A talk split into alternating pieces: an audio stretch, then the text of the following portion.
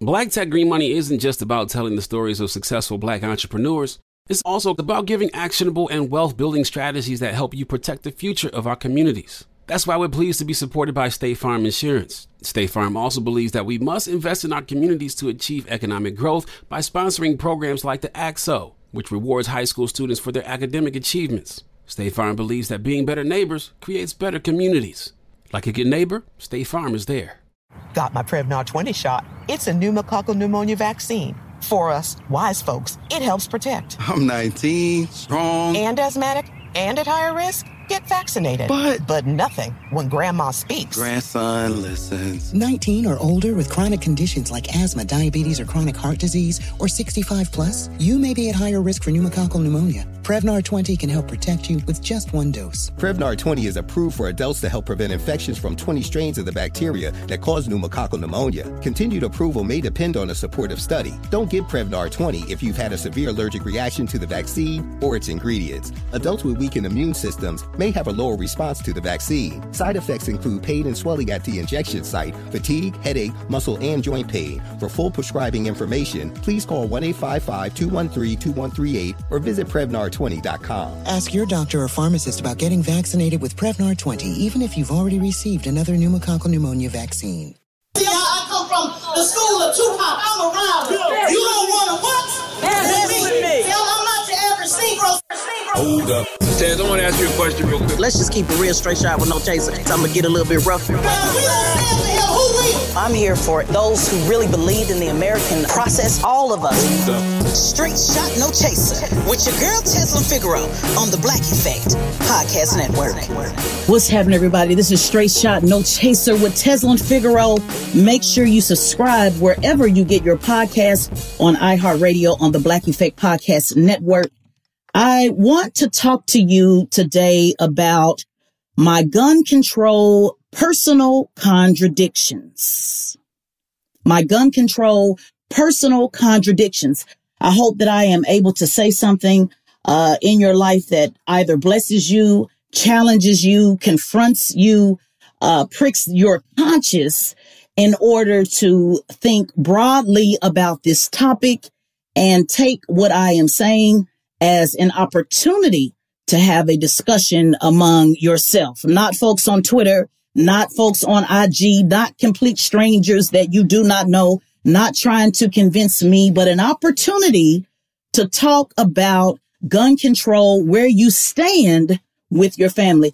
Like I always say, use it, lose it, can't make you choose it. I am nonpartisan. I do not belong to a political party. I do not push one ideology over the other. My role, I believe, is to prick the conscience, using the words of Shirley Chisholm, of America, in particularly Black America. So I want to say that right now, America is at a crossroads. Not a crossroad that we have not seen before. In fact, the crossroad looks very familiar to Black America. We recognize the signs. In fact, like a GPS, Black people as the moral compass of America have predicted what it is that we see. We have always seen the one way street that was systematically created by design that basically tells Black America the government has always told us my way or the highway. We also recognize the dead ends, the system that blocks us in. And when you're blocked in, while many communities use that as an opportunity to get close, the opposite effect can also happen where we turn on each other. On Tuesday, I know the families of those who were slain in Buffalo will be at the U.S. Capitol. And Attorney Crump asked me if I wanted to join them in that journey. At first, I said yes. And then I said no. And then I said yes again. And then my final answer was no. And it's not often that I am indecisive about what I should do and where I should go. In fact, my, my cousin was teasing me and she said, you so wishy-washy. She thought I was going just to DC to hang out. And I said, no, I wasn't going to hang out. I was going to watch the families testify. And it's not that I'm wishy washy. It is that I listen to discernment on my spirit on what I should be involved in and what I should not be involved in. And for me, it was more important to talk about white supremacy alone and that alone and not gun control, although gun control should be talked about. I wanted for me and where I stand because I can't control the narrative of the media and what clips they take and how they, they take the story and do what they want to do with it. For me, I have to control my position and where I stand. And for those of you who have heard a lot of things about Attorney Crump, I, I want to dismiss this particular lie. And I have no problem with people criticizing him, but you have to understand that those who criticize him have never worked with him, uh, don't even know the man. So I do want to say this, that him and I fall often on different sides of the spectrum on how we see things. And although contrary to popular belief, when you've heard him, heard things about him telling families to forgive and it's never told families anything, at least not in my presence, to tell them what to do. Now, let me be clear. I do not, I repeat, do not support that forgiveness bullshit. And I also understand that a family has a right to move how they want to move. But I want to be clear. That's not where I stand. But I'm saying this to say that he has never challenged me on my position and how I feel. And I credit that as a true leader to me because opposed to him, when I told him that I had a conflict with uh, testifying about gun control and white supremacy, uh, he never tried to talk me into it. What says, you know, this is what we got to do. He said, I respect that. I understand that because to me, I needed it to be all about white supremacy, but I'm not in control, but I am in control of where I stand. And when I am standing on the stage, it needs to be crystal clear to me and my conscience on what I believe. So I told him on Saturday, I think I'm going to pass because my personal contradictions on gun control may not be aligned with those who are in charge of the hearing, those who are in charge of the media, those who have the microphone. And rather than me going there and trying to bogart and overtalk folks and beg folks, I just decided to sit home. Every now and then you need to learn how to not be on the stage. There's many opportunities that I have to be on the stage, but I uh, will never stand for something I do not believe in, which is why you don't see me a part of every protest. Why you don't see me a part of every hashtag. Why you don't see me commenting on everything that goes across the Twitter feed because I do not believe that I have to have a comment for everything and ride on everything. So I chose to stay home on this particular subject. And the reason why I'm at a crossroads is because how can I, Tezlyn Figaro, I'm not talking about y'all on Twitter. I see you. I'm not talking about you on Instagram and you on YouTube. I- am talking about Tezlyn Figaro. How can Tezlyn Figaro stand there and talk about gun control when I know that white supremacy will use their guns on us? And I'm not talking about just the physical guns. I'm talking about all of the firepower that they have. And when they use that firepower, whether it is the physical, if you're just now following me, you have to understand I use metaphors and analogies because I need you to get it. It's just not the physical firepower, but their influence power that allows them to get away with murdering us. As a veteran, an M60 gunner to be exact, that's a 23 pound weapon that fires 100 rounds at a time. Would it be hypocritical for me to stand there and believe and pretend that I don't believe in black America's right to self defend?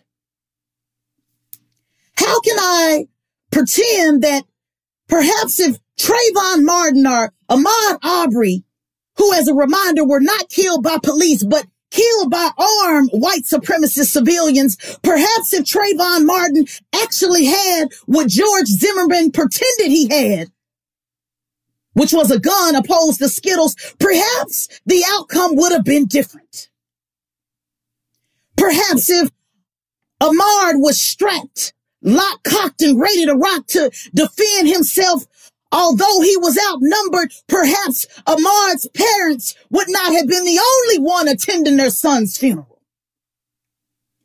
How can I pretend that these things don't exist? How can I take one topic and talk about that one topic, but not talk about the others? How can I present to you, not present the 360 degrees? And since I know I'm not only, I'm only going to have a minute or two on the mic, I know it doesn't allow me an opportunity to present the full case. So I'd rather do it on Instagram or Twitter or YouTube. And it doesn't matter to me how many watch, how many subscribe, how many don't share. This is about me putting it down in the atmosphere for my conscience and for your conscience and to take that with you so that you can make a difference in your own life. Many of you say, oh yeah, if you had the opportunity, you would do it. No, no, no. I've had many opportunities to be on many stages. I don't clout chase despite popular belief. I have said no more than I've said yes because my name means something to me. And yes, those of you that say, well, what about gun violence in our community? Can I take a moment to talk to you about that? Because yes, that is devastating as well. My best friend that I have brought on the show several times, Clifford Johnson was paralyzed three years ago just by standing in the yard at a barbecue, a victim of a drive-by shooting. I was on the phone with him 10 minutes prior, begging him to go home because he was actually tired. Kept saying, I'm tired. I'm gonna fall asleep on the wheel. I said, why don't you go home? I kept saying, why don't you? He kept making stop after stop after stop. I kept saying, go home. He said, I'm going to make one more run. I was on the phone with him when he pulled up. And he said, I don't like the way it looks. This doesn't look right. And I said, why don't you go home? 10 minutes later, he called me on FaceTime in the ambulance saying he was shot and paralyzed. So I don't need nobody explaining to me what gun control means. This has been one of the most devastating, excruciating, trauma inflicted things that I've ever had to deal with, despite me losing a family member every year for the last 20 years, including both my parents. This one was different because my conscience kept pulling them back and the enemy kept pulling them forward. And I struggle with that even to this day. This is why, as I explained to you a moment ago, when my conscience say stay, and then something says go and then my conscience say stay and then says go. I, I listen to my conscience is called the Holy Spirit. It, it says that the Lord will send you a comforter. So how do I ignore the fact that perhaps if we didn't have violence in our community, he would not be paralyzed. The strongest man that I've ever known since 1994. My protector since 1994. How is it that I have to watch him not be able to move? If you go back and listen to the Gangster Chronicles podcast, he explained how I was the first one there when he opened up his eyes because it was important to me that he knew that even though he could not stand, he was not standing alone. How do I forget that in 2013, my 19 year old baby cousin Jordan Turner was shot by kids that pretended to be his friends. He was left in the field for months. It was a closed casket. His mother never had an opportunity to give a proper goodbye. How do I deal with his dad having to identify a decomposed body. Every night, several nights a week, a week, his father would call while he was working the late night shift. Someone that I've known that has been strong his whole life. Jordan was my cousin, Lynn's son. And Frank would call me at night just to talk or sometimes to cry or to sometimes ask why because he didn't understand how he was a football coach Frank is a football coach and, and works with thousands of youth every year. Gave his son the game what to look for, what not to look for, what to avoid. How is it that they took my son from me? Or how do I forget about my 21 year old cousin, Chantel Mack, who was also murdered a few years later in 2017 by random gunfire at a softball game? How do I forget that she had nothing to do with the streets? Jordan had nothing to do with the streets. Young lives that were taken from us by just being in the crossfire. Or what about just last month? Many of you heard me react in real time on my Instagram when the text came through that told me that one of my closest friend's daughter, 22 year old Naya Ruffin, was shot and murdered by someone who broke down her door. Not a girl in the streets, not somebody that was out selling dope, not somebody that was in violence, but laying on her couch the door was kicked in and she was murdered and taken away from her family and her young toddler. How I forget about her? And then also, how do I forget about Breonna Taylor that was also laying in her bed unarmed and killed by the state? So do I wish that all of the people that I mentioned had an opportunity to defend themselves? The answer is hell yeah, I do. Do I know that many of you say that, well, you know, guns not the answer? Well, what is the answer? Do we keep sitting like sitting ducks? Does it mean that me promoting self-defense means that more wrong people might get guns? I'm not dumb or slow. I understand that when there's guns, criminals are going to get them as well. But do I also understand that two things can be true at the same time and being trained and armed to defend yourself, you got a better chance of making it out alive or my funeral won't be the only funeral that will be going down. How is it that I can stand before anybody and have this conversation when I know I have my own personal contradictions? Right now, liberals are upset that teachers are being asked to carry a weapon. And yes, I have concern that some of those teachers might turn the gun on us.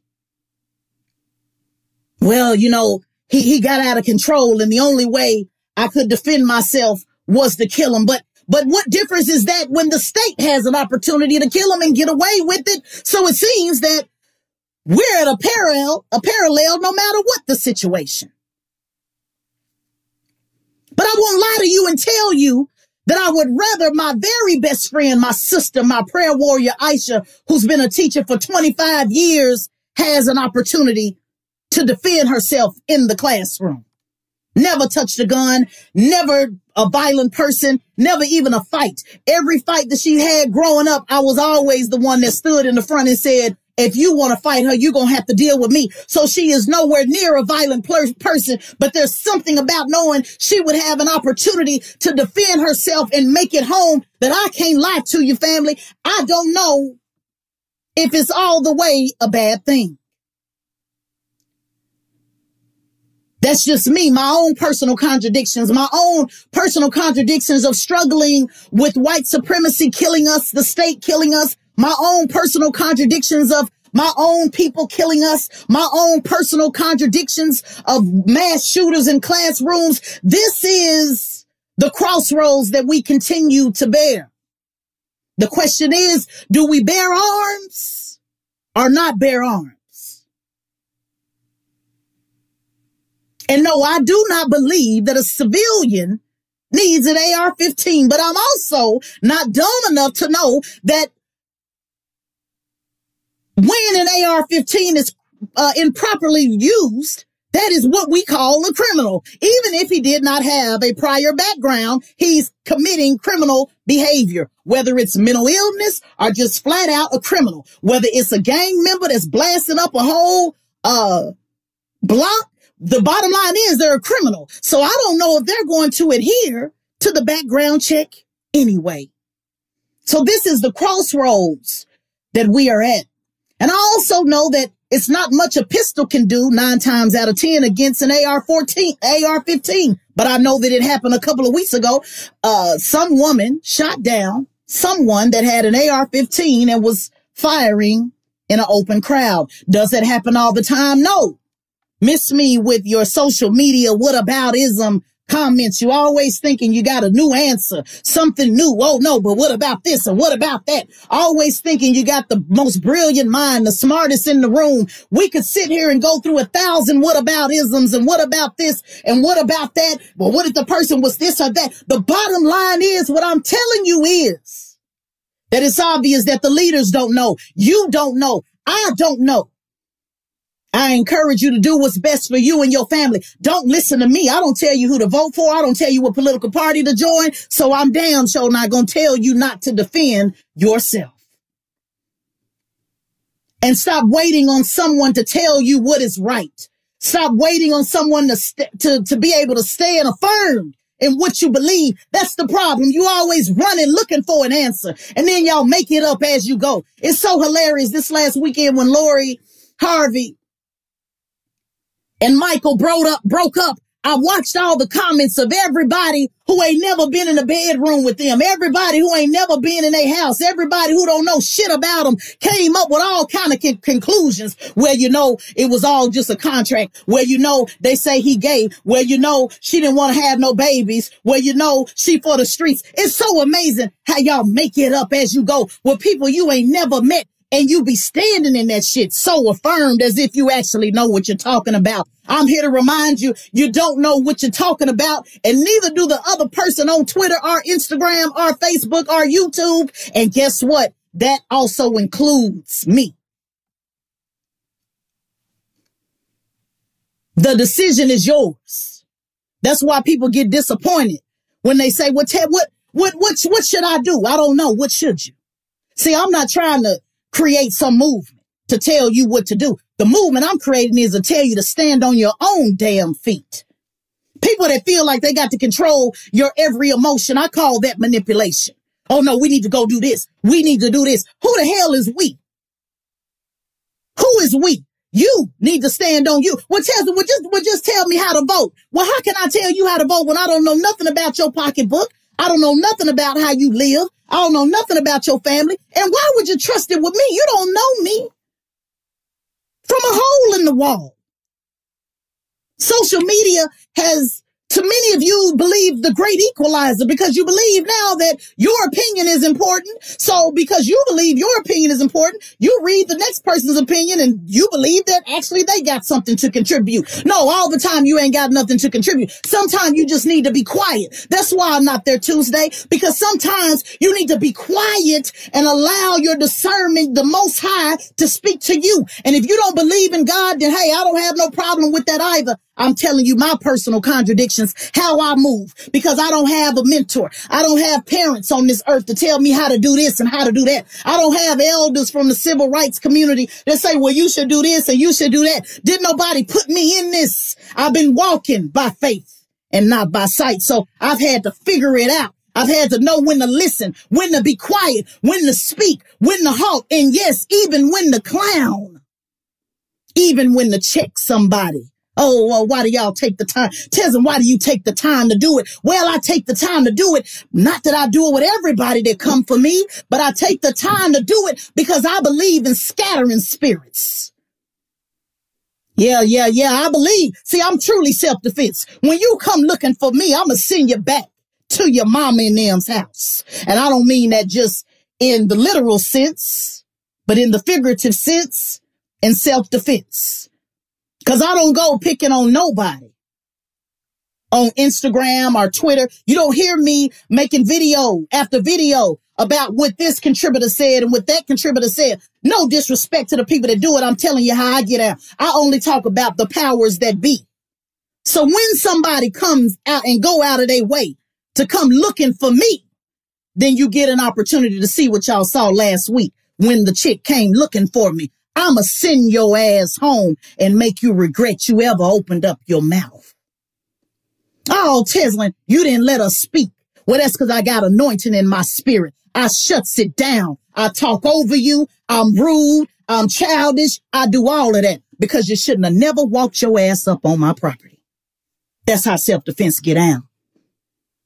Yeah, yeah, that's, that's, that's how, stop expecting me to behave like a civilian. I'm not a civilian. A lot of y'all run, oh, we in war and war and war. Ain't never been in no war. Ain't never been trained no war. I'm a real warrior for real, really trained for real through the infantry. So why do you expect folks like me that was trained for war, whether I've been to one or not? The bottom line is I raised my hand and said, put me on the front line. So they tell you that my brain ain't wrapped up the way your civilized civilian brain is wrapped up, which is taking the high road, which is talking about talking shit from a distance. I like to talk face to face. That's why when people come after me, I say, let's go live because I need to see your face. I need to see if you're just as strong as your words. And y'all see, once they get on, they stumble with their words. They fumble with their words. They're not as clear. Oh, they seem so strong when all you got to do is read. But when you got to deal with me face to face, when I get an opportunity to see if your verbal can really handle my verbal, when there's an opportunity to see if these nouns and verbs and adjectives and my quick wit and all of that and facts come up against you, then we get to see who's really a MC on this microphone. Oh, Tezlyn, you be humble. I'm just stating facts. I'm an MC on the microphone. I'm a freestyle battle rapper. I've battled many in parking lots after the club. I'm not just saying that. I rap for real. I just didn't know it would be on the microphone in politics. But I'm not surprised because I'm a freestyle battle rapper. That's why it comes off so easy. That's why the metaphors are so easy. That's why the analogy is so easy. And that's why I like to challenge people for battles. Forget all of that. I do a video and you do a video, then I do a video. Let's go live and let's let the people see. Let's do a versus. Let's let them all see. That, that, that girl sat up there and recruited everybody to come watch her demise. Let me say it one more time. I tried to go live with just 30 or 40 people watching, but that wasn't good enough. She said, Oh, no, no, no. Let's make sure we have a set time so everybody can come watch. I don't have no problem, mom. I'm trying to save you the humiliation. But instead, you wanted to bring everybody to come sit around and watch you at three o'clock on the bus stop get your ass beat. Has anybody in the comments ever been to school and they said it's going down at three o'clock? See, I showed up at three o'clock at the bus stop. Let's see what's happening. Let's see if you really all that you say you are. I was trying to bust that ass in the bathroom out of sight because I didn't want to embarrass you. But since you called me on to the carpet to the bus stop, that I'm just to go ahead and just have to meet you at the bus stop. And like they said on the color purple, we to all sit around and whoop your ass. Next time, just take the fade in the bathroom. Next, next time, just meet me around the corner don't ever call me to battle. Don't ever run up on Mike Tyson on JetBlue because you're going to find out why, why Mike Tyson is Mike Tyson because Mike Tyson don't go around picking fights. Nobody that can fight goes around picking fights because they know once they put them hands on you, it's dangerous. That's why y'all don't see me playing games for clickbait.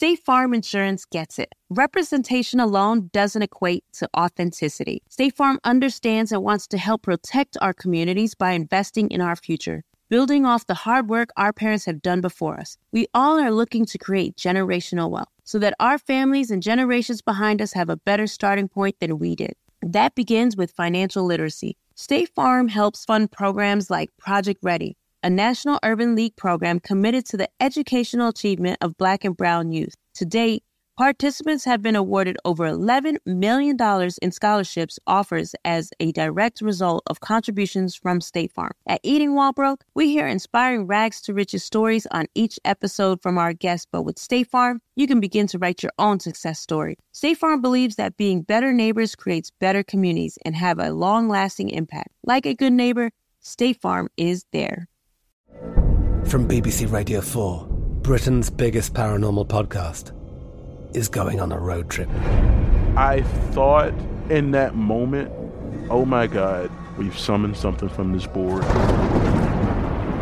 This is Uncanny USA.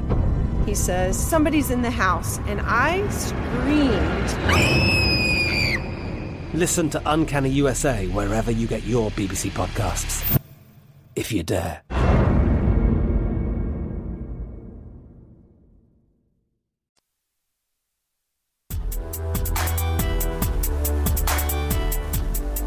One time when I said, "Hey sis, I, I didn't I didn't like the fact that Angela Stanton King was calling uh saying nigga in front of them white folks because I didn't like the response that the white folks was doing and she hit me on Twitter in front of everybody. I look forward to coming to the show. I never invited her to the show. But since she said that, oh yes ma'am, come on to the show. I can't book it fast enough. See, I'm not the rest of them that like to play on Twitter. Let's do one on one and go back and listen to the interview. Respectful, no problem. I listen to her opinion because guess what? I don't have no problem if you pro-life. I don't have no problem if you like if you like Trump. Hell, he got out of jail. Uh, most niggas I know that would have got out of jail, they'd be loyal too. See, I'm not like her, but I don't try to convince you. And see, that's what that girl didn't understand. That girl that actually debated me worked for Angela Stanton King. She should have went back and listened to that interview. So I guess she was sitting up like Eminem. Oh, I got my one shot. I'm tired of booking Angela Stanton King for interviews. This is my opportunity to show that I should be the one on the mic. Well, girl, you failed. An epic fail. You should have went and watched your mentor. Your mentor didn't come for me like that because we cut from a very similar cloth. So we didn't have no disrespect. No, the interview for those who are asking with Angela Stanton King is on my podcast, Straight Shot No Chaser. I, am not convincing no you. Hey, you pro life, you pro life. I don't give a damn. See, that's the difference. See, y'all so you said, no, no, no, you should be this and you should be that. No, no, no. I stand affirmed in what I believe. I stand, if you don't learn nothing else, stand on what you stand on. Solo dolo. And the record shows it. I won't take too much time on this because I talked about it last week. But all you got to do is go Google. Go Google Tezlyn Figaro, Christian contract. It was just me. Go Google Tezlyn Figaro, NBA lockout. It was just me. Go Google Tezlyn Figaro, our revolution. It was just me. That was me. Lawsuits by myself, calling out power, the powers that be by myself. No colleagues, no allies, no organization, nobody standing. I was tweeting by myself, talking to the wall. Go Google Tezlyn Figaro, Trice Hill Cemetery. I stood for the dead. So if I'm willing to stand for the dead, then you got to know I'm willing to stand for the alive.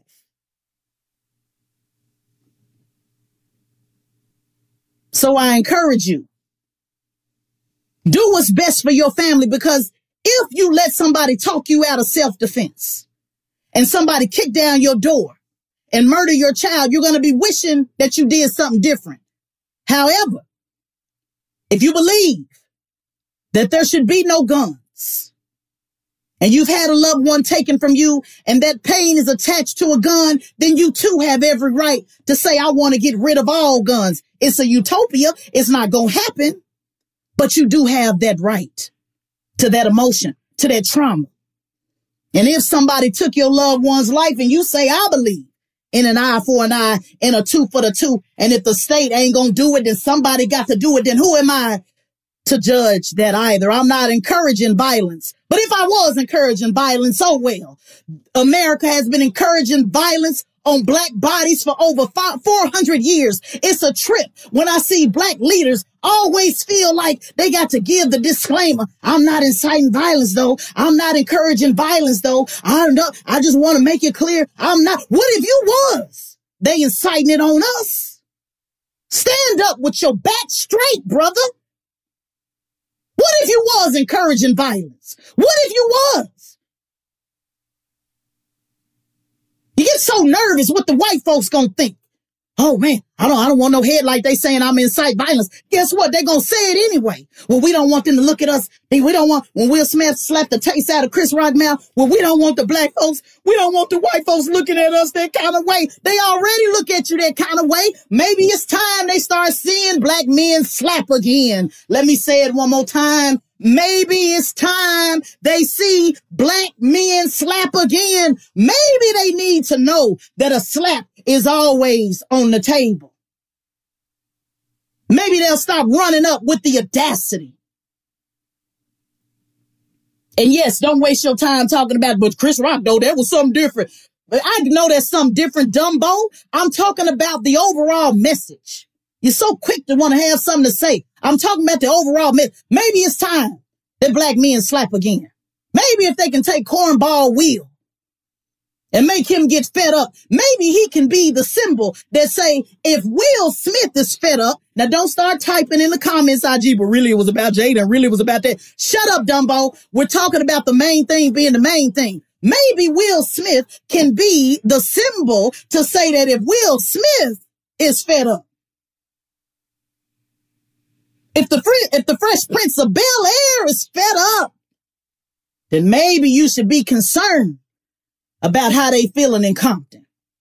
But y'all didn't see that though, because you got so caught up. Go back and listen to my podcast about how black voters are getting the Chris Rock slapped out of them. You didn't, you missed all of that because you were so caught up in, in Jada's bedroom and Will's bedroom and, oh Lordy, Lordy, they did it in front of the white folks. We so embarrassed. I remember Tony Crump was there at the Oscars. Oh man, it's just the air left the room. I said, why didn't you ask some of them people in the room why didn't know some of them celebrities stand up when it come to white supremacy? Why the air don't never get taken out the room when people are murdered? But y'all got so much to say about somebody getting slapped. I don't want to hear it. I call bullshit. You so, oh man, we just so heartbroken because the white folks ain't gonna never invite us back again. Oh man. And Will Packer was the director. And oh man, it made us look so bad. What about the ancestors that was the director, the producer, the cast, everything that built this country? And I don't see none of them talking about reparations. So miss me with this all of a sudden passion that you got for an executive producer. Miss me with this all of a sudden you so distraught because you can't stand violence when y'all sit there multimillionaire asses and ain't put nothing on the line to stand for black folks that was shot down in their back. But y'all didn't hear that part because you allowed social media to get you caught up in shit that ain't got nothing to do with shit. Look at the metaphor. Look at the analogy. Look at the signs. There was a sign. The nerve of them who's sitting around here getting slapped by Hollywood, getting slapped by white supremacists, being told when to speak, when not to speak. None of them with their rich asses are willing to put anything on the line. Let me correct that. I don't want to say none because some do. Let's use Jamie Foxx for an example. I believe one of the most talented, if not the most talented black man or man, period, in Hollywood. He has consistently spoke up against white supremacy. He also got a lick in when the dude jumped on the stage to hurt Dave Chappelle. Do y'all remember? Can I show you a sign? Do y'all remember that Jamie Foxx came out on the stage and got a lick in and he's an Oscar winner too? Y'all didn't catch that. You didn't see what God was trying to show you. See, he was willing to still risk it all. Oh, but that was different. That wasn't the Oscars. Think about the big picture, Dumbo. The bottom line is he knew it would trend. He knew it would get out there. He knew that it could affect him. But when they came for his brother, he was willing to stand. See, in, in Hollywood, they, they, they make money, but it, it seemed like it ain't never enough money for them. I'm a middle class woman. I'm not rich even by a long shot. Why am I willing to stand up and lose it all? The consequences of consciousness. Y'all can't risk 500,000 when y'all damn near at a billion. How much money do you need? How much power do you need? And I ain't got no problem. If you want all the money and the power in the world, that's fine. But don't you dare say nothing about we didn't want them white folks to look at us violent because he got up there and slapped him. They already looking at your violent black man. They already looking at your violent black woman. Why do you think they say I fear for my life? So you ain't gonna change no hearts and minds of no races. Whatever they gonna do harm to you, they're gonna do it. So I say, we gonna all, using the words of Harlem Nights, we gonna all be some fighting motherfuckers in here this evening. At some point, you're to have to figure it out for yourself. At some point, you're to have to figure out where you stand. And I'll say this in closing and I say it all the time and will repeat it every chance I get. In the end of it all, if you believe in the most high, the question will be asked. There will be dividing up the goat from the sheep. I know y'all love hashtag and goat, goat, goat, goat, goat. Everybody a goat in y'all mind. Everybody a goat. Greatest of all time, greatest of all time. Can I tell y'all that in the end, this is what the Bible said, not what I say. It say it's going to divide up the goat from the sheep. But what do you mean the sheep? I'm not a sheep. I don't follow along. Well, of course you don't follow along, man, but the sheep is about the shepherd's business, about the least of these. And there will be a distinction. I know y'all done been to funerals and they say we all gonna go to heaven. What a day it will be. Can I remind you, we all ain't going. Cause if we all going, then what the hell am I fighting for? Cause I don't want to be among many of you. I, I need there to be a distinction. I need you to know the distinction between me and them over there. Oh, Tezlyn, you ain't better than them. That ain't what I'm saying. I'm saying I need to know. You need to know the difference. I ain't like you. I ain't like you. I ain't nothing like you. Let's make the distinction. Like the brother the other day that said, well, just like you. No, baby, can't be just like me because we ain't the same. And I say that because at the end, there will be a distinction between those who have been about the shepherd's business and the goat. And the shepherd's business is the least of these. And if you do not find yourself ever on the side of the least of these, then you're going to find yourself on the other side of the gate. Well, I ain't worried about it because I don't believe in no heaven, no way. Well, great. If heaven don't exist, I guess you don't have nothing to worry about. But what if it does exist? What if it does exist? And no, I do not preach Jesus passive New Testament Christianity. I believe in Deborah from the book of Judges that said, if you do not deliver my people, General Barak, from the hands of poverty, he will deliver it through the hands of a woman. Oh, there you go with that gender talk. Ain't nobody talking about no damn gender talk. Y'all just make it up as you go. You look for shit to talk about. This weekend, when I made the comment about uh, uh, Omar talking about con- conflating his relationship using a slavery analogy, brother said, well, you stop being mad at successful black men. Uh, you just mad at this. Why you don't say it with women? That's why I had to repost the clip that showed I checked old girl when she tried to make a false equivalency to slavery. So anytime somebody make a false equivalency to slavery, our trauma, I'm gonna tell your ass to shut it up in my presence. And I damn sure gonna say it when you trying to use that to justify your marriage to a white woman. Because I noticed that the only thing that was trending about Omar was how he had to borrow money from 50 Cent. Not one person said anything about that. That's why I made that post. Don't you find it interesting that you're more concerned about if he had to borrow money from 50 Cent, but nobody gave two shits about him talking about how he the master and the slave and some mumbo jumbo that didn't even make no damn sense. Not nobody stood up for us. You thought it was a gender thing because I use women. No, I'm talking about men and women. Black people. You keep our trauma out your mouth. And that even means black people. Keep your trauma out our mouth. If you want to marry the white girl, just say I married the white girl because she was down with me and I love her. I ain't got no problem with that. Many brothers came in the comments and said, I married a white woman, but I would never equate that to slavery. I would never use that type of analogy. I would never equate it to how just because she stood by him, oh, it shows that she can withstand the same shit black people do. I'm paraphrasing, but go look at the actual quote. The nerve of you to think because she stood by your fine ass that she deserved some type of award to go through what black women go through who stand by our men through thick and thin. The ugly ones, the tall ones, the short ones, the fat ones, the ones in jail, the ones in the grave.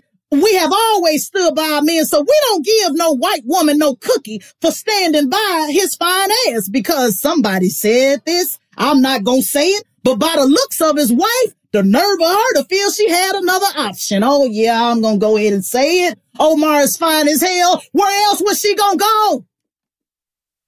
She don't get no cookie. Hell, I'm standing there with her. About a hundred more standing there waiting in line. If she get out the line, it's a thousand more right behind her. So black women don't give no damn cookie.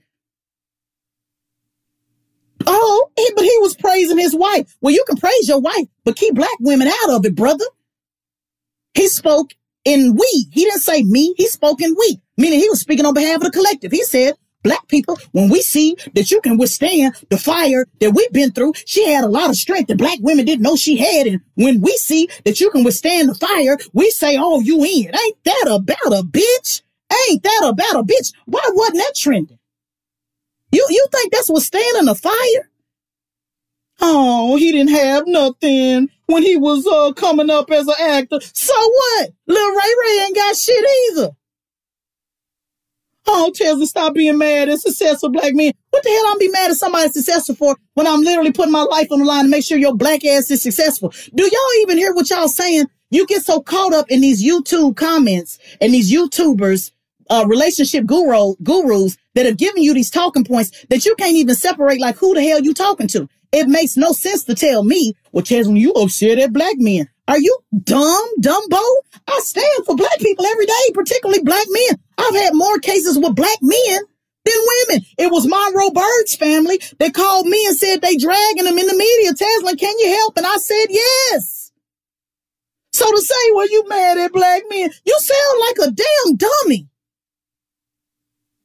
I mean, literally a dummy. I'm gonna need you to create some new talking points or at least direct it to somebody that makes sense. Cause it don't make no sense to say I'm mad at no black man when I'm fighting for your black ass at the same time. That's one thing true. There can't be two things true at the same time. It don't even make no sense. And trust and believe anytime I post something for your dumbos out there, anytime I post something, I already know every comeback you got. That's why my captions be so long. Gully TV said, man, you got the longest captions. Yeah, we anti, I'm anti not read over here. We're pro read. We're pro paragraph. I set you up in the caption to deal with your comeback because they're all the same. Literally. I know you think you're unique, but I'm kind of good at this. When I put something out there, I already know what the top five comebacks are going to be because I know the people that y'all listen to and I watch them too. So I already know that your shit ain't original time nine times out of 10. You just be making it up as you go. I don't know if you think this is going to be my one shot and oh, some producer to come down in the comments and say, oh man, we, we really like what you had to say. Can you join us tomorrow on MSNBC? That ain't how it works. I've been on this microphone well, way before y'all knew me. Over a decade plus. I did it at a radio station in Oklahoma City. I did talk radio in Orlando for years. I've done it on blog talk radio, talking to myself on YouTube. I've been practicing on this mic for a minute. My first show was called Unscripted in Dallas, Texas in 2004. You know what unscripted means? That means no script. I ain't never needed no script. So what make you think if I've been in the boxing ring sparring for over 20 years, what make you think that all of a sudden, because you done set up here and listen to somebody else's content, that you think you can handle me? You're to get your ass knocked out. That's all that's gonna happen. You're gonna get knocked out. Tells you ain't always right. This ain't got nothing to do with always right. I'm saying I got a skill. I'm skilled at this. Remember, every boxer is not always the strongest. Every box is not always the best, but because they have a skill, because they practice a skill, they know exactly where to hit you. There was a time with Mike Tyson, you better hope you don't catch that right, because if you catch that right, it's over with. Shout out to Corey Jacobs in the building with the Buried Alive Project. Make sure you go check out my interview with him as well as we talked about him coming home for prison, from prison. So I don't need no black man talking to me about, well, you, uh, don't be afraid of successful black men. Are y'all crazy? I love the least of these, literally and figuratively. Every man I ever been with had a felony, just so y'all know. Oh, you don't need to be promoting that. I ain't promoting that. I'm just telling you my truth. I like the felony type. I like the average at best type. I like the type that got off paper, or about to get off paper, or was on paper. That that's the kind. That's all I know. So don't you come in here with your nose held up at me talking about my love for black men because they call me the hood whisperer for a reason.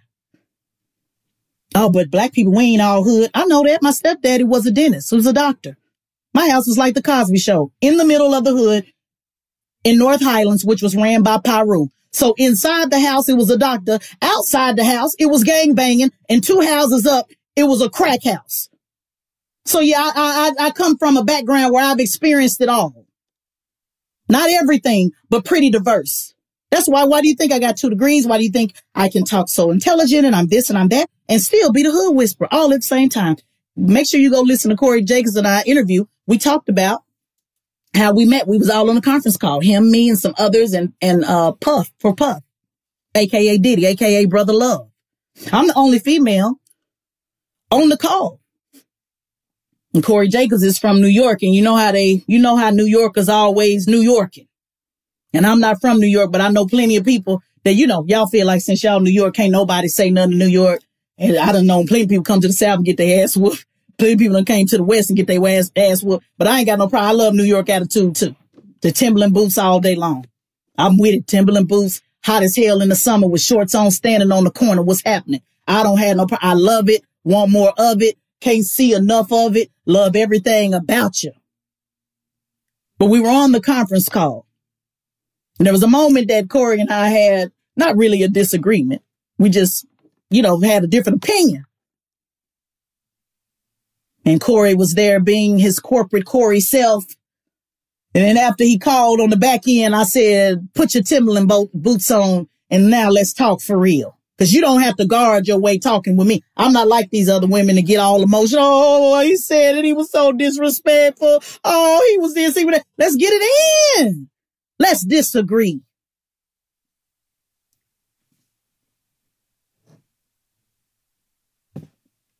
Let's get it in. Let's disagree.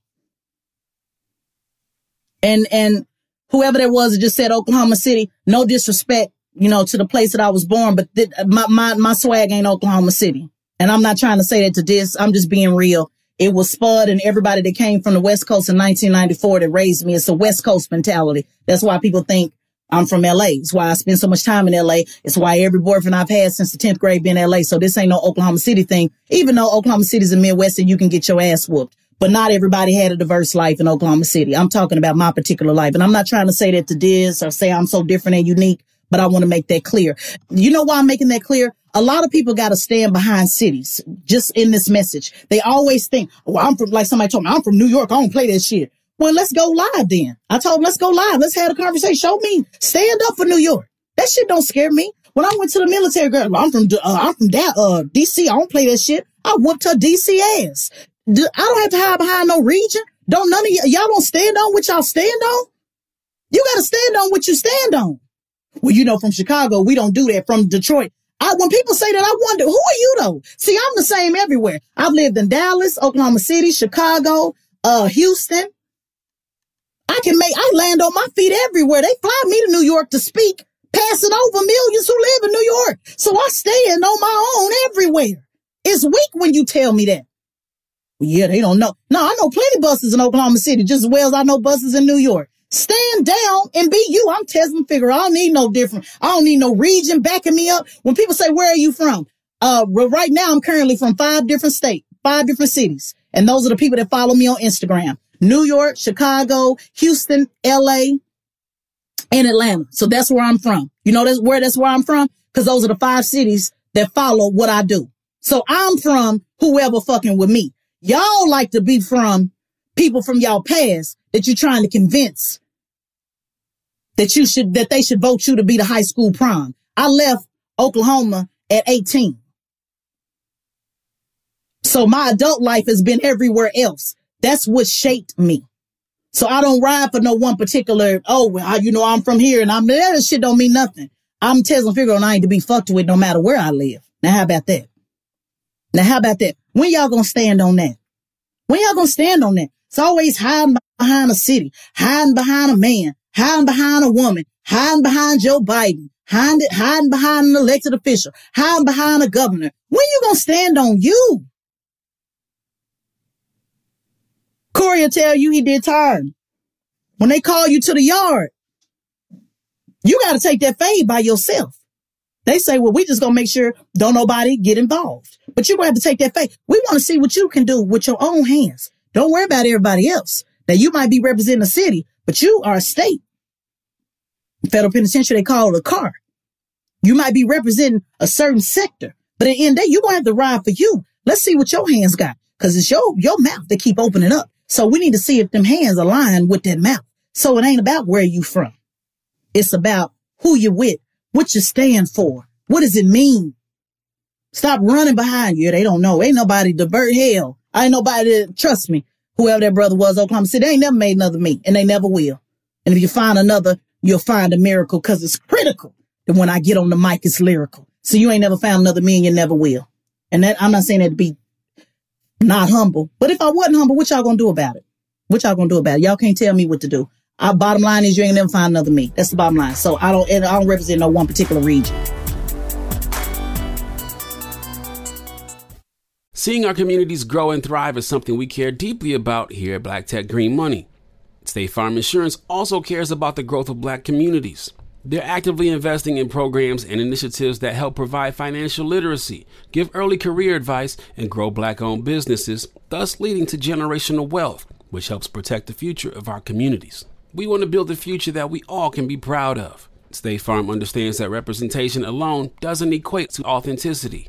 It also requires active sponsorship of programs like the ACT-SO, a year long program that recognizes and rewards high school students for their academic and cultural achievements, along with funding programs like Project Ready, a national urban league program committed to educational achievement of black and brown youth that has awarded over $11 million in scholarship offers to date. State Farm believes that being better neighbors creates better communities and can have a long lasting impact. Like a good neighbor, State Farm is there. From BBC Radio 4, Britain's biggest paranormal podcast is going on a road trip. I thought in that moment, oh my God, we've summoned something from this board. This is Uncanny USA. He says, Somebody's in the house, and I screamed. Listen to Uncanny USA wherever you get your BBC podcasts, if you dare.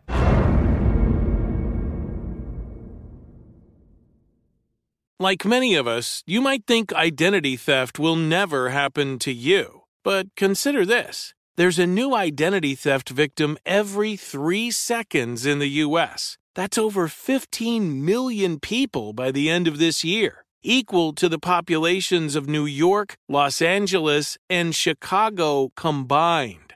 Even worse, identity theft victims often don't even know they're victims. That's why Lifelock Identity Theft Protection alerts you to identity threats, even the ones that don't show up on a credit report, like data breaches, fraudulent bank transactions, loan and credit card applications, and crimes committed in your name. If your identity is stolen, your own dedicated Lifelock US based restoration specialist will work to fix it. Lifelock protects you in ways that you simply can't on your own. Join now and save up to 25% your first year at lifelock.com slash news. That's lifelock.com slash news to save up to 25%. Identity theft protection starts here. Moments like seeing my son's team cheer him on mean a lot to me. But after being diagnosed with metastatic breast cancer, or MBC, which is breast cancer that has spread to other parts of the body, they mean even more. I take Ibrance, palbociclib. Ibrance 125 milligram tablets with an aromatase inhibitor is for adults with HR positive, HER2 negative MBC as the first hormonal based therapy. Ask your doctor about Ibrance and visit Ibrance.com. Ibrance may cause low white blood cell counts that may lead to serious infections. Ibrance may cause severe inflammation of the lungs. Both of these can lead to death. Tell your doctor right away if you have new or worsening symptoms, including trouble breathing, shortness of breath, cough, or chest pain. Before taking Ibrance, tell your doctor if you have fever, chills, or other signs of infection, liver or kidney problems, are or plan to become pregnant, or are breastfeeding. Common side effects include low red blood cell and low platelet counts, infections, tiredness, nausea, sore mouth, abnormalities in liver blood tests, diarrhea, hair thinning or loss, vomiting, rash, and loss of appetite. The best conversations I have with my colleagues are the ones that happen when no one is looking, when we're not 100% sure yet what to write. Hopefully, having conversations like this can help you figure out your own point of view. That's kind of our job as Washington Post opinions columnists. I'm Charles Lane, Deputy Opinion Editor. And I'm Amanda Ripley, a contributing columnist. We're going to bring you into these conversations on a new podcast called Impromptu. Follow Impromptu now, wherever you listen.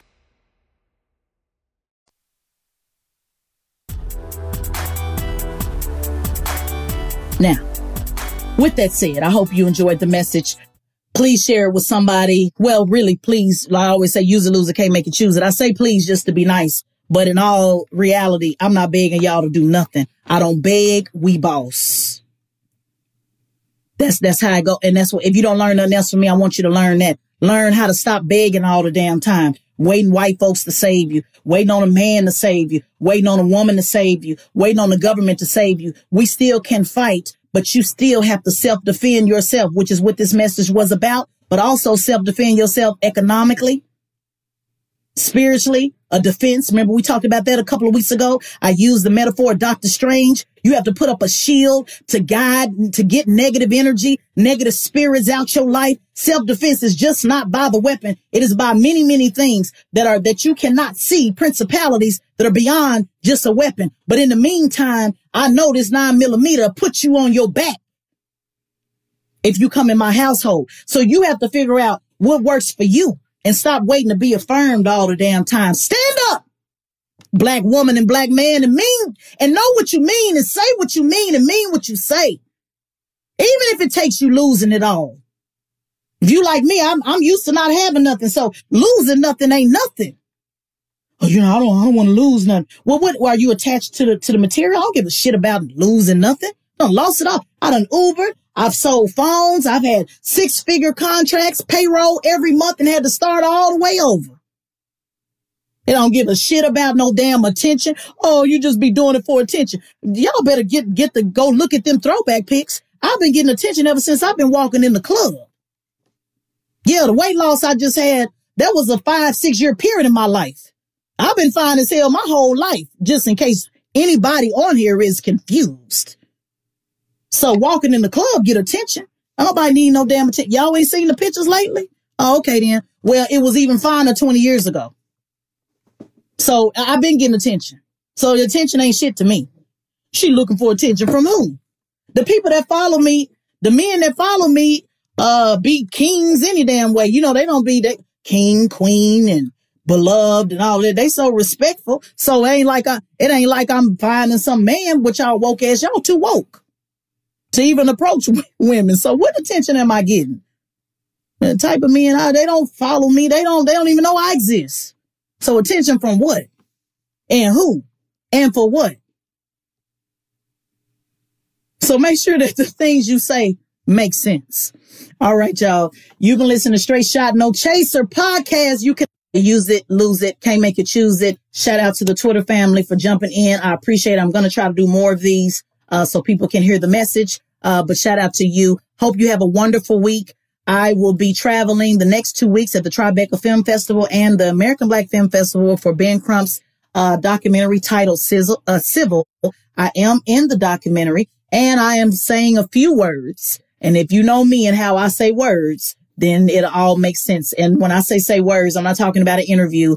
Um, it was, they actually captured me when I was out doing something. So um, check it out. Let me know how you feel. And guess what? Let me say this in advance, especially to, the, to y'all on Twitter, because I know a lot of y'all don't like Benjamin Crump. I don't give a damn. Let me say it one more time. I don't give a damn. You have every right to not like who you like. I work with plenty of people that you don't like. And guess what? You work with people that I don't like. And the people that don't like him, I rock with them too. I don't have no problem. This is industry shit to me, as far as I'm concerned, all aligned for one movement towards moving black people forward and I don't give a shit what you like or what you think you know or what you heard. My relationship with him came out of a relationship of a family calling me because they could not get any help from their local attorney. So those of y'all that say, why they always call Ben Crump? I urge you to ask that same question. But you know who I want you to ask? I want you to ask your, your state attorney. I want you to ask, sh- surely there's an attorney to live in your city. Why ain't nobody call? Why these families don't call them? Y'all don't think about that part though, do you? Y'all don't think about that. See, they called in, but they don't want to take the case. That, that's why they call Attorney Crump. Cause don't nobody else want to take the case, Dumbo. Oh, we take all the cases. Well, do you think that there's no attorney in your city? Do what? Uh, do you think they're not, they're not, uh, this, the advertising is not sufficient? Every day on hip hop, they say, call me if you've been injured in an accident. Every day in hip hop stations all over the country. You see billboards everywhere. So why is it that somebody got to call Attorney Crump outside of their city? Why they don't call their local elected officials? Why they can't call the, the, the church and the clergy? Why they can't call the attorneys in your city? Well, that'll answer the question because they don't answer the damn call.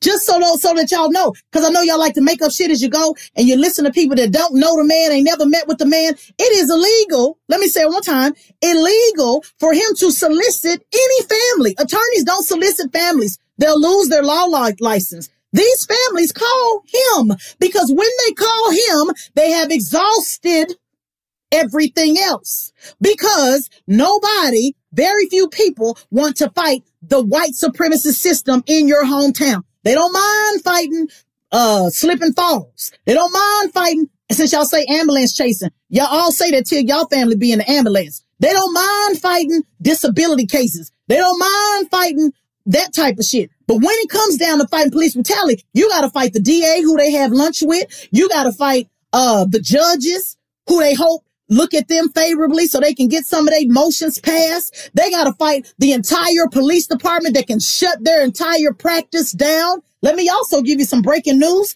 Every time Attorney Crump works with somebody, it is a local attorney that works on the case. Ask yourself, why is it that the local attorney ain't never on the microphone? Do you think it's because Attorney Crump don't let him on the microphone? Well, that's a lie because every time I'm with him, he push me to the microphone. When I say I don't even want to be on this bitch, he still make me be on the microphone, which is what you'll see in the film. You got to stop talking and making it up as you go. Yes, you can say, I don't like the fact that, uh, he be fighting police brutality. That's fine. But also know that only 5% of his cases are police brutality. When you say, I don't like the fact that he make money off dead bodies. Can I share with you that he just, uh, just won a, a lawsuit for a hundred million dollars for a black man that was alive and well? Can I share with you that he also sue, suing Google for black employees for discrimination? Can I share with you that he also suing Wells Fargo? Can I share with you that they also suing Chase Bank? Can I share with you about the black farmers? All of those people are alive and well. So when y'all say shit, you literally just be making it up as you go. Can I also explain to you that the least amount of return that you get for anything is police brutality because they don't value our bodies at all. So they don't pay shit. Can I share with you that the case that I worked on, the Holtzclaw case, that was damn near six years ago with the 13 black women who are alive and well. They are still fighting that case. Attorney Damario Simmons in Tulsa is still fighting that case. Do you know how much they offered those black women for their trauma who was alive and well? It wasn't even enough to get on a damn plane, not even a plane ticket. But he always running towards those who were dead. It's plenty victims alive and well, and I don't see y'all saying shit. You simply don't know what you're talking about. Literally don't know what you're talking about. But he lose every case. How can he lose every case when he's not the state? He's not the DA. How can he lose every case when he's not the defense? He's only the civil rights attorney. Yes. When you hear, well, he just makes settlements. Yeah. That's what civil right. That's what you do. Have y'all heard of punitive, punitive damages? That's what you do. What else are they supposed to do? Exchange like in the pen, Roman noodles? That's how you exchange damages. And what's so hilarious is each and every last one of y'all I know have said one time in your life on your job, man, if I slip and fall, I'm gonna own this bitch. Man, and McDonald's, man, they better hope. I, I ain't never seen a nigga walk in McDonald's and seen a sign, a mop sign that say wet area that ain't said, man, they better hope I don't fall because I'm own this bitch. All y'all, all y'all do is sue. You sue for disability. You sue for PPP. You sue for this. You sue for that. We trying to get sued right. We trying to sue for reparations. So why is it if somebody take your life, your family member's life, you should sue and you should break the damn bank. Just be talking to be talking. It don't even make no sense. Oh, but when they do that, uh, that means they ain't gonna get convicted. Well, how did George Chauvin get convicted? The settlement for 27 million was before George Chauvin got convicted. Yep. Hello. Let me say it one more time. He got the settlement before George Chauvin was convicted. And let me tell you something else. You're going to hear this for the next three weeks. So if you don't like it, get used to it or buckle up if you like it, because I'm going to take you on this journey because he don't talk about it the way that I do. It all be a setup to get a settlement. Tell me when white supremacy has ever in this country set up anything for our favor. Do you know that would mean that he would have to convince? I just want y'all to think about the shit that y'all say. Well, it's all a setup. Uh, when he get the settlement, they do it so make it go away. I want you to think about this. That means that Attorney Crump by himself would have to convince the judge, to make it a setup, he would have to know in advance every jury Cause a jury, by the way, decides how much punitive damages are. So he would have to know in advance every juror that's going to be on there. And then he would have to go, I guess he's the mob. He would have to go tell the jury, y'all better settle or else. And then he has to get the DA on his side. Hey, DA, let's all get on the, whole district attorney's office. Hundreds and hundreds that work in the district attorney office. He would have to convince them too. Hey, y'all, shh, mom's the word. Let's all get on one accord so they can keep killing black people. That sounds ridiculous. He would have to single-handedly change the system. The reason why the people get away with it is because the laws have been set up in place by design. So it's our job to continue to keep pushing the line for the laws. That's how you change the system. But in the meantime, yes, break the bank on their ass. Because guess what? I believe as, as long as they got to keep paying that money, that's where the problems start. They don't give a shit about a George Chauvin or some, uh, collateral damage going to jail. That's just one less white boy fighting a war. But when you start talking about breaking the bank on their ass, when you start talking about people having to pay, oh, it's totally different. And yes, I agree. It should be qualified immunity so the taxpayers don't have to pay for it. Absolutely. It should come from the police officers. So why don't y'all push that line? Did you know that qualified immunity was ended in New York City? Did you know it was ended in Colorado? Those are facts. So it's not like it can't happen. Oh, you can't end it because of the police union. Well, is there not a police union in Colorado? Is there not a police union in New York City? No, these people that be out here giving you this misinformation, they do it on purpose because they got to keep you locked in to get them clicks. I'm just keeping it real. Let's deal with facts. If it can be changed there, then it can be changed somewhere else. Oh, Joe Biden can't sign no executive order. Well, how the hell did he just sign one on police reform two, three weeks ago?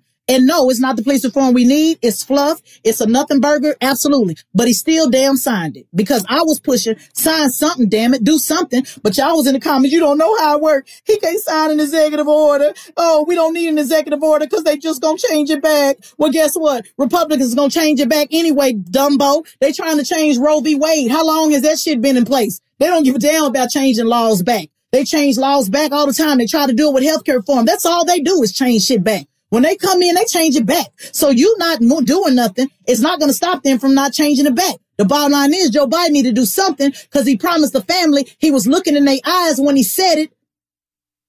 And I guess the Lord should have never fixed it that I was in the room because I'm going to keep reminding them. While everybody else ain't saying nothing, I'm to keep reminding them, you was in the room, no homie, because I heard you tell it. And nobody say, hey, uh, are you to do something for us? They was sitting there grieving. He volunteered that lie. So I'm to keep reminding you, hey, homie, you volunteered that lie. You to do something? Do what you can. If the executive, I understand that. Nope. Y'all wasn't giving me no damn scholars telling me something I didn't know. That's just on the federal level. Of course. But he needs to do what he said he was to do. And then after that, pick up the phone and get states to do it. Cause you damn sure got states to coalesce behind getting you elected. They called all of the politicians all over this damn country. I work with nothing but politicians, elected officials. They coalesced everybody around this country to get on board. Just like they doing with voters' right. They know how to coalesce. You mean tell me they don't know how to coalesce? But that's their job though. They federal. But why they don't say that when they call in these local uh, city commissioners and county commissioners? Oh, you know, we need you on the same page. We need you to support Joe Biden. Why do they do that? They know how to coalesce when it's time to get you to go to the polls. Why they can't coalesce around policy? Well, that ain't their job. It also ain't their job to coalesce to get people to vote for them, but they do that too. So start a damn movement and say, hey, Colorado, work with Oklahoma. Hey, Oklahoma, work with Missouri. Hey, Missouri, work with Atlanta. We got to figure out something to get some of this shit passed because if nothing gets passed, they're going to start thinking we're on bullshit. But guess what? We've been knowing you on bullshit. But can I also tell you that a hundred cities have passed some type of police reform since the murder of George Floyd. So there is some change. They don't talk about that either. They got to be the dumbest dumbos ever. Because to me, I will be talking about the change. They don't want to talk about the change because they still think like the pimp game. They think they got to keep you down and not motivated. Oh, nothing ever changed. Nothing ever changed. Y'all come on, come on, come on. Show up. Give me five dollars because nothing we need to change, change, change. They're not realizing that that's backfiring. People need to actually know that something is happening. Otherwise, why am I, why am I going to keep showing up to the fight? It's like the dog, the boy, the cry wolf. Give me a reason to show up to the fight. If you keep showing up in an abusive relationship and she keep going back to her the following week, At some point, the brother gonna be like, well, shit, you like it. I love it. But if I show up and you swing on them, you do something. Well, hey, I might be willing to fight with you. They haven't figured out that concept yet. So they don't, they only want to pick and choose and tell you the good things that they're doing when it come to everybody else. But why they don't want people to know that police reform has been in place? That a 100 cities have changed police reform. Are they, are they afraid that the white folks may not like it? Do they not want to call attention to that? Seem like they want to call attention to that. So those are the questions that you should be asking. And people who don't want you to know that and only want you to know what's not happening, you have to look at their motives too, even if they're pro-black. Because sometimes people's motive is to keep you angry and upset. It's called two things can be done at the same time. Stay mad every day. Celebrate when you can, have joy when you can, laugh when you can, drink when you can. But the next day you get up and you fight. Learn how to have a balance. Stop being so one directional. I'm done. Y'all have a great day. Make sure you subscribe to Straight Shot No Chaser. Peace. If you like what you heard on Straight Shot No Chaser, please subscribe and drop a five star review and tell a friend. Straight Shot No Chaser is a production of the Black Effect Podcast Network and iHeartRadio. I'm Tezlyn Figaro, and I'd like to thank our producer, editor, mixer, Dwayne Crawford, and our executive producer, Charlemagne the God. For more podcasts from iHeartRadio, visit the iHeartRadio app, Apple Podcasts, or wherever you get your podcasts.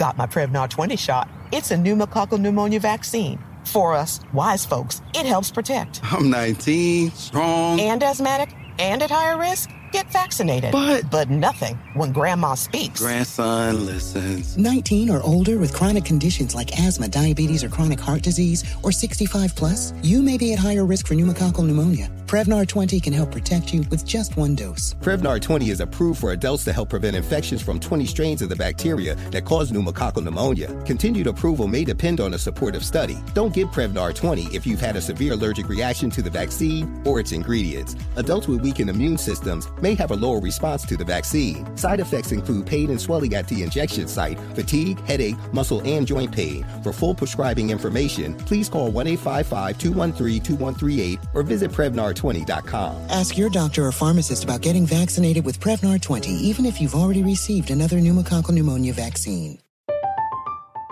I'm Katya Adler, host of The Global Story. Over the last 25 years, I've covered conflicts in the Middle East, political and economic crises in Europe, drug cartels in Mexico. Now I'm covering the stories behind the news all over the world in conversation with those who break it. Join me Monday to Friday to find out what's happening, why, and what it all means. Follow The Global Story from the BBC wherever you listen to podcasts.